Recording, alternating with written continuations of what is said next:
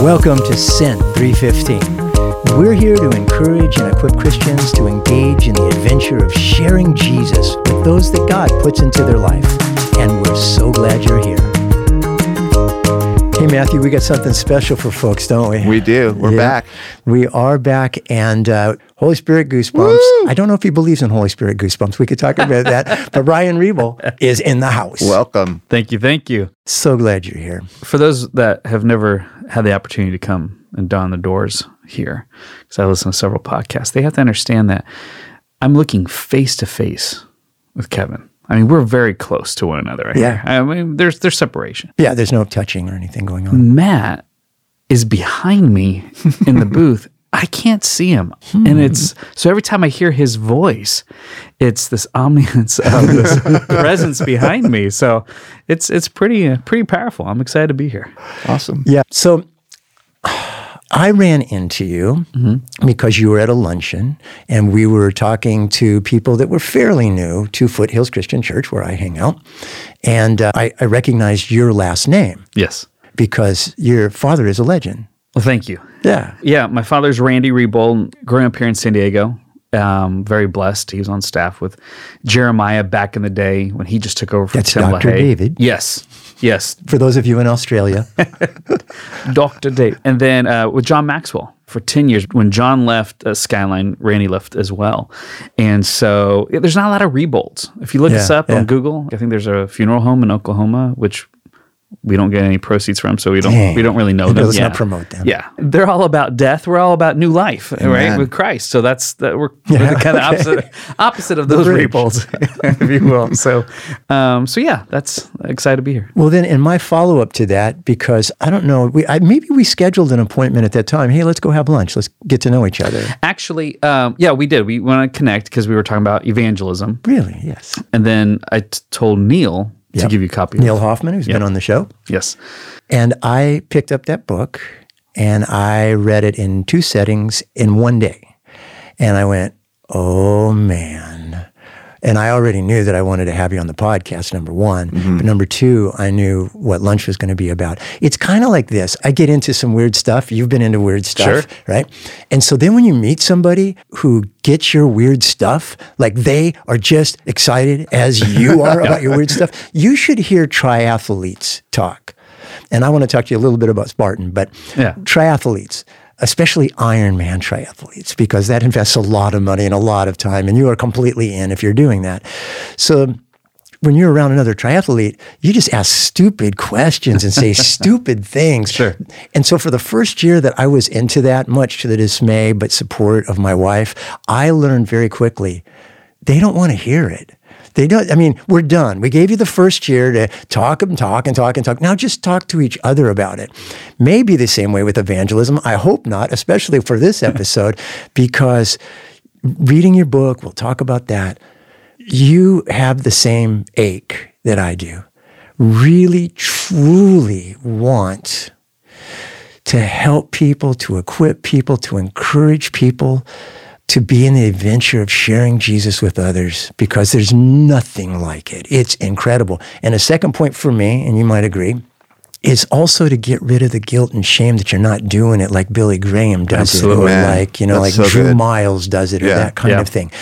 Be and do it like he invented you to do. Absolutely. And don't worry, because he sets up those secret appointments for you, knowing that you're going to absolutely love it, even if you're terrified, even if you don't want to. Right. So, uh, what's evangelism? Tell me about it. Oh, well, for me, ob- obedience, as we were talking about a little bit earlier, Yeah. uh, evangelism, I think it gets a bad rap. Like it's for the elite Christians, it's for the modern day martyrs, it's for missionaries, pastors, and people who are uniquely gifted to share the gospel boldly and fearlessly. So you have to be an extrovert. I was just talking to an introvert earlier today, and I said, let's look in the scriptures where it talks about how you're an extrovert and introvert. And I said, I really don't find that. It says I need to be cautious in Thessalonians with the timid. Like I need mm-hmm. to, I need to help those who are timid in their faith. But we kind of look into like Peter and John, right? Peter was the bold. John was probably a little bit more passive. Definitely water and oil there. But you see them when they have the Spirit of God serving together. And what I've come to find out is I knew very quickly. You were telling me this at lunch the other day that you could see yourself preaching like a Billy Graham. Like you, like you when have I was like six. Yes, which is great at six. For me, I knew I would never be Billy Graham, but I don't know what God could do with who I talk to, who they might become the next Billy mm, Graham. Yeah. Right. So, like, I rested in the fact that, like, that's not my platform, but perhaps the Lord will allow me to love somebody, share his gospel, his truth with a person, and they become the next Billy Graham. Yeah. God gets all the glory in that.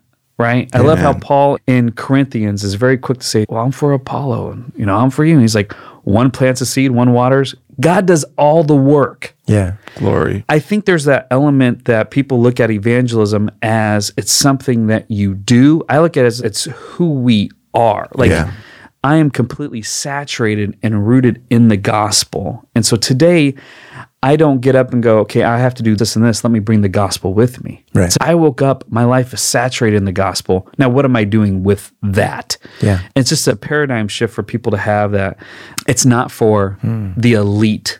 It's for it's there is a giftedness, and we talked about that and but and how it really is for equipping others, Yeah. as we talked about. But just like I might not have the gifting of edifying the body, am I exempt from doing that? No. It just means it doesn't come as naturally to me. I'm not as spiritually um, blessing others as much as someone who has that gift.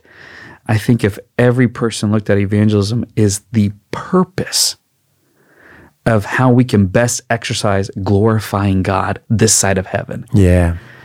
The last church I was at in Ohio, one of the elders came to me and said, I want to know on a weekly basis how many people you're sharing the gospel with, because that's why we brought you on.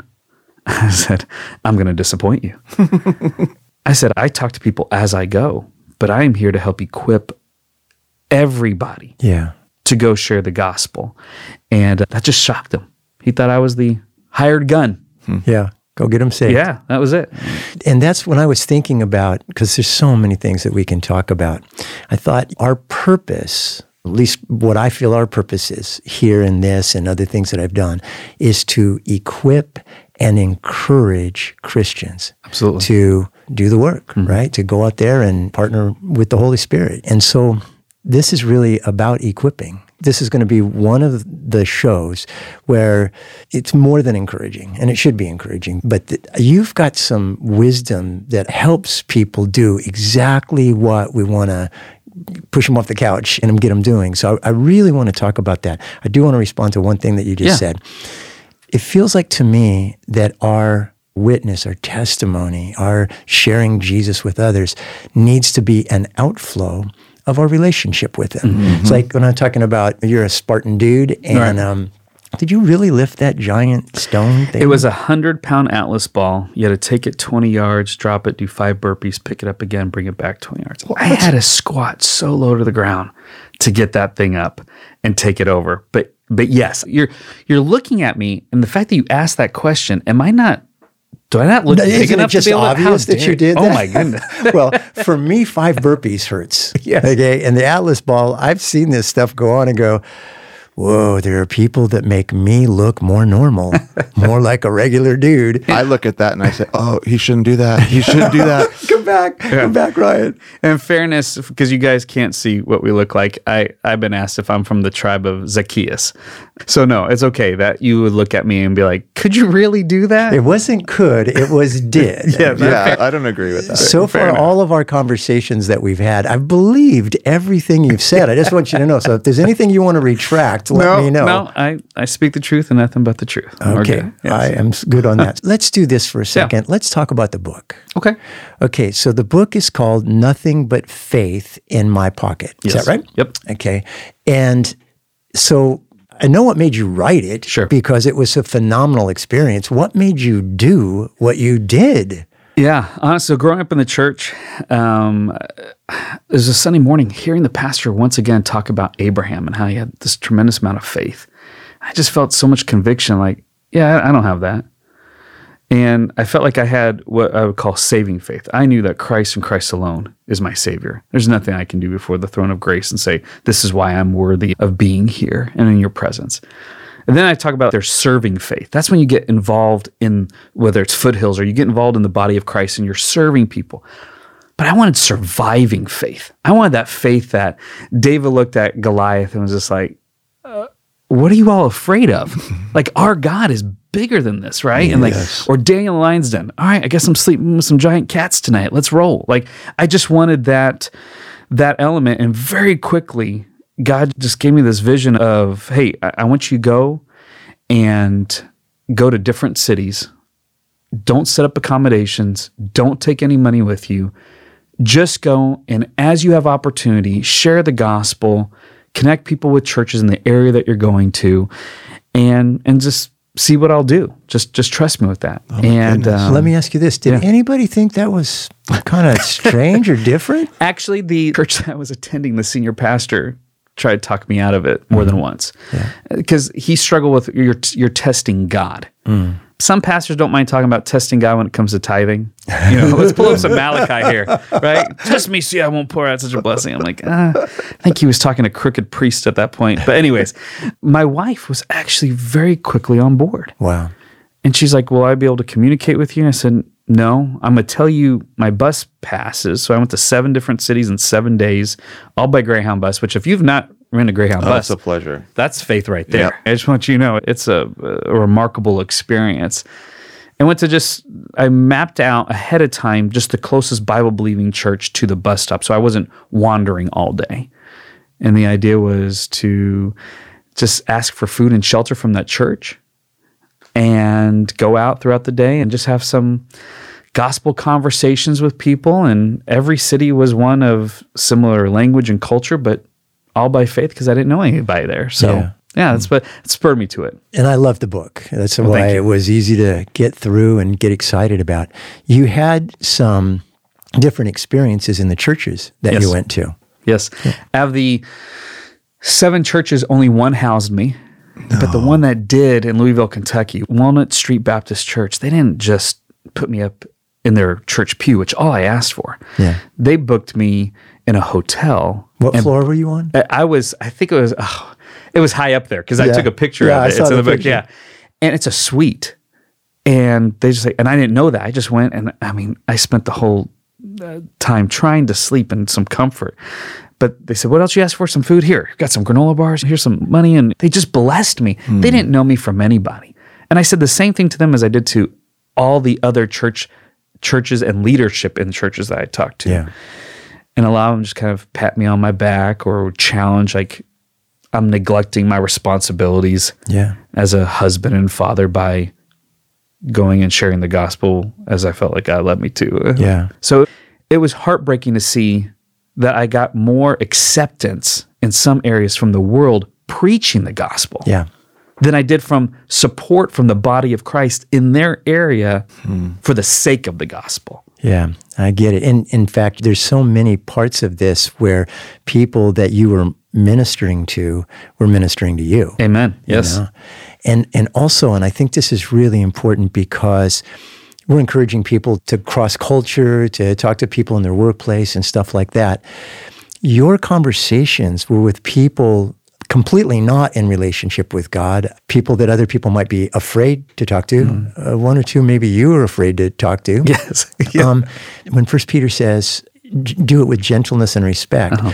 that was the tone that I got from the book. That you could talk to somebody who thought very differently than you did, but do it in such a way that they came away better and they liked you better because of it. Can you describe one or two of those? Yeah. So for me, uh, uh, humility.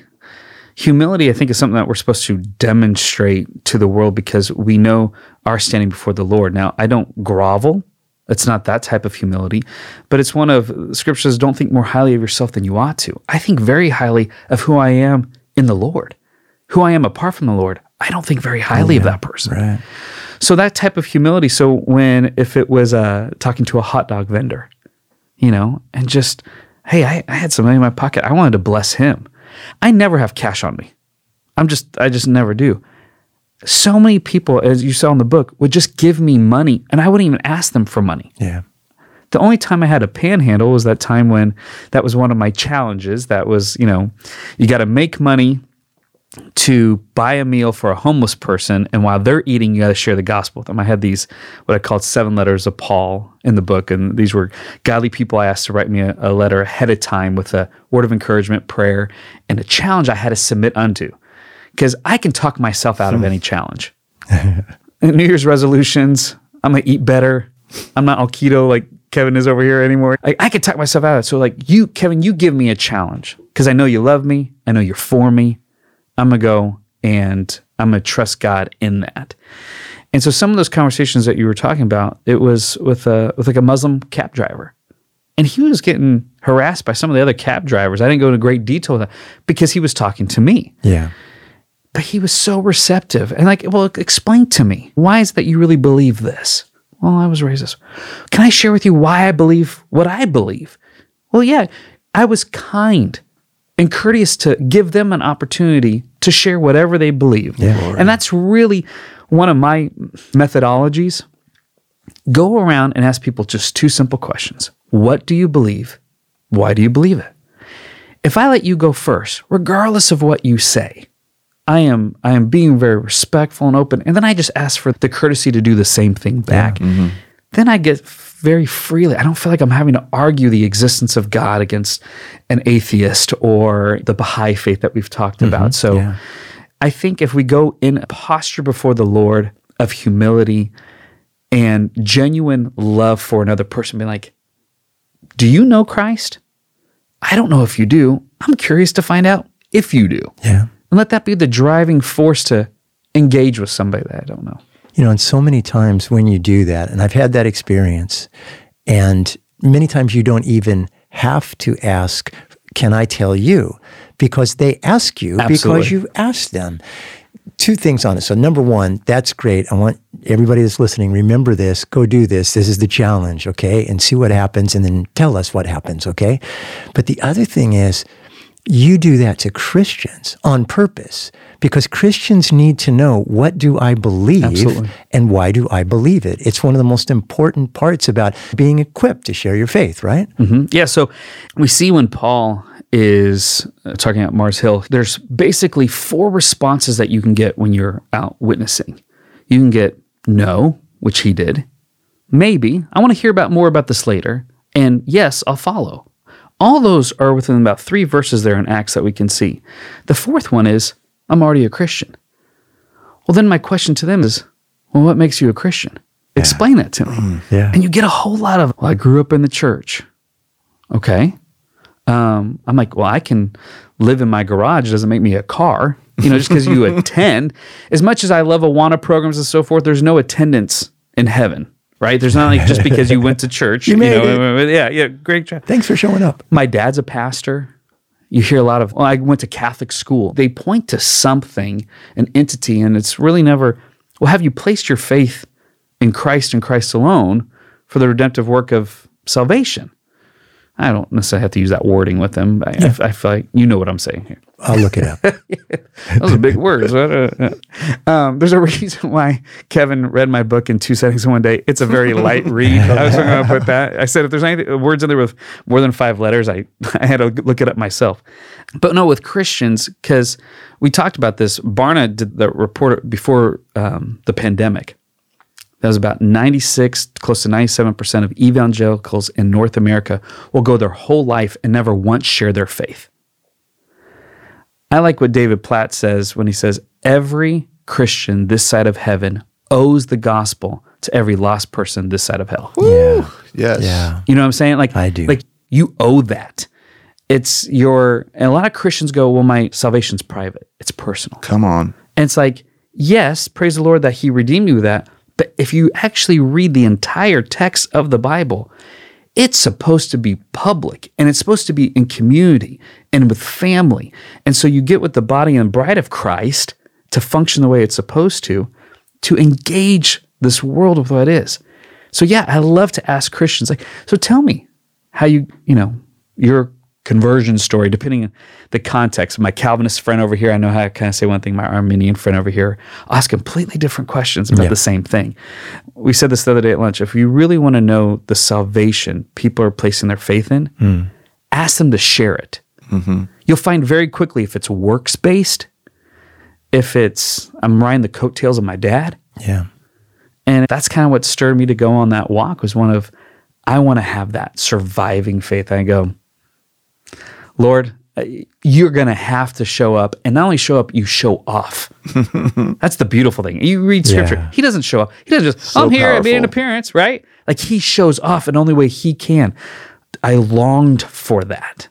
And uh, I see other Christians that are, I- I'm, I'm struggling with the same thing I've been struggling for 30 years. I'm like, I'm sorry that you're struggling in that. Can I try to provide you some hope? Because I believe the reason why you still have breath here on earth is not to still be struggling over something for 30 years. Yeah. It's for you to be mightily being used by God for the sake of the gospel. Absolutely. And it may look a lot of different ways. Absolutely. Mm-hmm. I was talking to somebody about you.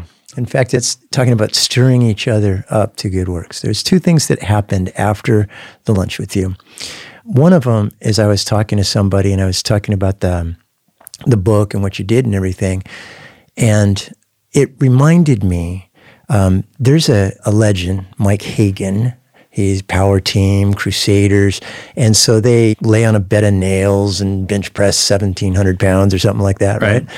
And they were at our church a lot. And I come from the fitness industry, never lifted much heavy stuff, as anybody could tell. But I said, Mike, you know, I just got to know, like, I'm not into what you're doing because I come from this bodybuilding, grunting and stuff background, 35 years of it. And he goes, Kev, why are you judging my bait? We're doing the same thing, bro. You do it your way, I do it my way. And I said, I repent. You're absolutely right. And so people who read your book could say, dude, you're testing God or you're such a crummy dad or whatever, right? Right. I went, you know what? I really believe this man heard from God and was compelled to do something very different. Look at Old Yes. Testament prophets and stuff. They did some wacky stuff, right? Right. But the other thing that it did, how you stimulated me from that conversation and just your heart, what you imparted. The next morning, I went on a two hour trail run. I didn't take any headphones, and my buddy was ditching me anyway, so I got to just listen. And I was praying for everybody. I got a lot of everybody's. And then I just started having a conversation kind of based on first principles. I just had an imaginary conversation with somebody who didn't know the Lord hmm. and just went through this is the deal. Yeah. This is who God is. This is how it relates to you. This is why Jesus came. Here's the deal. And it was just, I don't know, for me, it was just, this is a personal, intimate moment for me. And, um, and I think we really need to dig into that. Mm. We need to dig in. What do I, why do people get baptized? What's that all about? And what about that mean God in the Old Testament and that really groovy God in the New Testament and all of that? We need to be equipping each mm. other. And what is this really about so that we can share it? right? Absolutely, absolutely. That's when we were talking about that. It's it's amazing if when we get into like real deep discipleship. It's not so much of like how we talked about reading the Bible through in a year. That's a good thing. You should read the entire Bible, but you might have to go more depth than distance, right? Yeah. Like, like I'm gonna get on this chapter. I'm wrestling with this with the Lord. This is piercing my soul. Like I know it's convicting. I got to do something along those lines the two main things that we had talked about was forgiveness and contentment. Yeah, yeah. Share Right. that because that was good. Yeah, so uh, I, I think the best evangelists are people with the gift of mercy because they just it just the love of people just flows from them. Yeah. And, and Kevin, I would venture to say that you are a very merciful individual mm-hmm. Okay. Yeah. when you're spirit filled. Hey, There actually, we go. Okay. I'm flashing on that. Actually, I'm, I want to pause for a quick second with that. If I was to write a second book, I was thinking I don't want to write one myself. I want to co-write it with someone else. I don't have anyone in mind. So Kevin, you or Neil or whoever wants to. It's fantastic. Called the oxymorons of the Bible. If you look at consistently those that were in their flesh and how they behaved and how they thought and how they acted, mm. and then when they were spirit filled, it's almost like it's the complete opposite. yeah. And so, like, David was a man after God's own heart, Bingo. right? And it's like, if you even less, well, look what he did, of course, with Bathsheba. Yeah. Saul, the smartest, wisest man who ever lived, his downfall was the same as his dad. How wise are you if you make the same mistake that your dad made? Yeah. And you just keep going. Abraham, great man of faith. Uh, before Isaac was on the scene, uh, Sarah, uh, t- tell the king you're my sister. Uh, they're gonna kill me. Like, like, like Yeah. you can see a, a contrast because the face you made to me when I said I see you being a merciful person, you're like, Ryan, you don't know my past. like, you don't know like like me. I go, but when you're spirit filled, Yeah. I go, yeah, I see you being very merciful. The thing is, a lot of people are not tapping into what the Holy Spirit has gifted them with because they live in the shame. They live in the, well, if you really knew me, or I've already discredited myself because of how I interact with people in my workplace. If I went and tried tomorrow to tell them that I know about Jesus, they're going to be like, You're a Christian? I didn't know that. Yeah. right? Yeah. forgiveness and contentment, if we truly forgive people as God forgives us, as He commands us to do, He even says in Matthew that before you come to the altar and give me my due, which we are, He is due all the glory and praise. He goes, first go be reconciled if you recall an offense with your brother. So before we even supposed to go and praise God, oh man, I know I messed that up with Kevin. I gotta go make that right. Uh, we don't say sorry in our household. Sorry is almost a swear word. There's a board game that you oh. celebrate when you Yeah. mess up another person. I'm oh, sorry. No, you're not. Right? We say, I was wrong. Will you please forgive me? One, it takes ownership. I was wrong. And then I humble myself and ask if you will please forgive me, which demands a response. If you say yes, the whole I'll forgive, but I won't forget, we're not mm. called to forget. Mm. We're called to remember the grace that was given Yeah. Right? Yeah. We don't recall the pain, we recall the healing. That's how we are called to forgive. Amen. If people would forgive, then there's no bitterness, there's no resentment, there's no shame, there's no guilt. We forgive. Then contentment. If I'm content in Christ, I'm not longing for the things of this world. If I'm content in my marriage, I'm not longing to look at pornography. If I'm content in what God has blessed me with, I'm not looking over the fences at the Joneses. I'm just, if contentment and forgiveness puts us aligned with where we should be in right standing with the Lord and with our brothers and sisters in Christ, then we feel more free to go, yeah, I can share the gospel with a person. I feel more confident with Yeah. that. And so those are two things that we try to, at least when I do discipleship with people, is we focus on forgiveness and contentment and then see what God draws up from you there. We have just recorded our first ever uh, double session. Yeah. Now, two 'Cause it episodes. was so good. We just, well, we couldn't get Ryan to stop talking. That's part also, of it. I'm yeah. sure of that. There was no place to break it. So I just want you all, when you hear this, um, wait with bated breath for the second episode because you're going to love it because you are sent.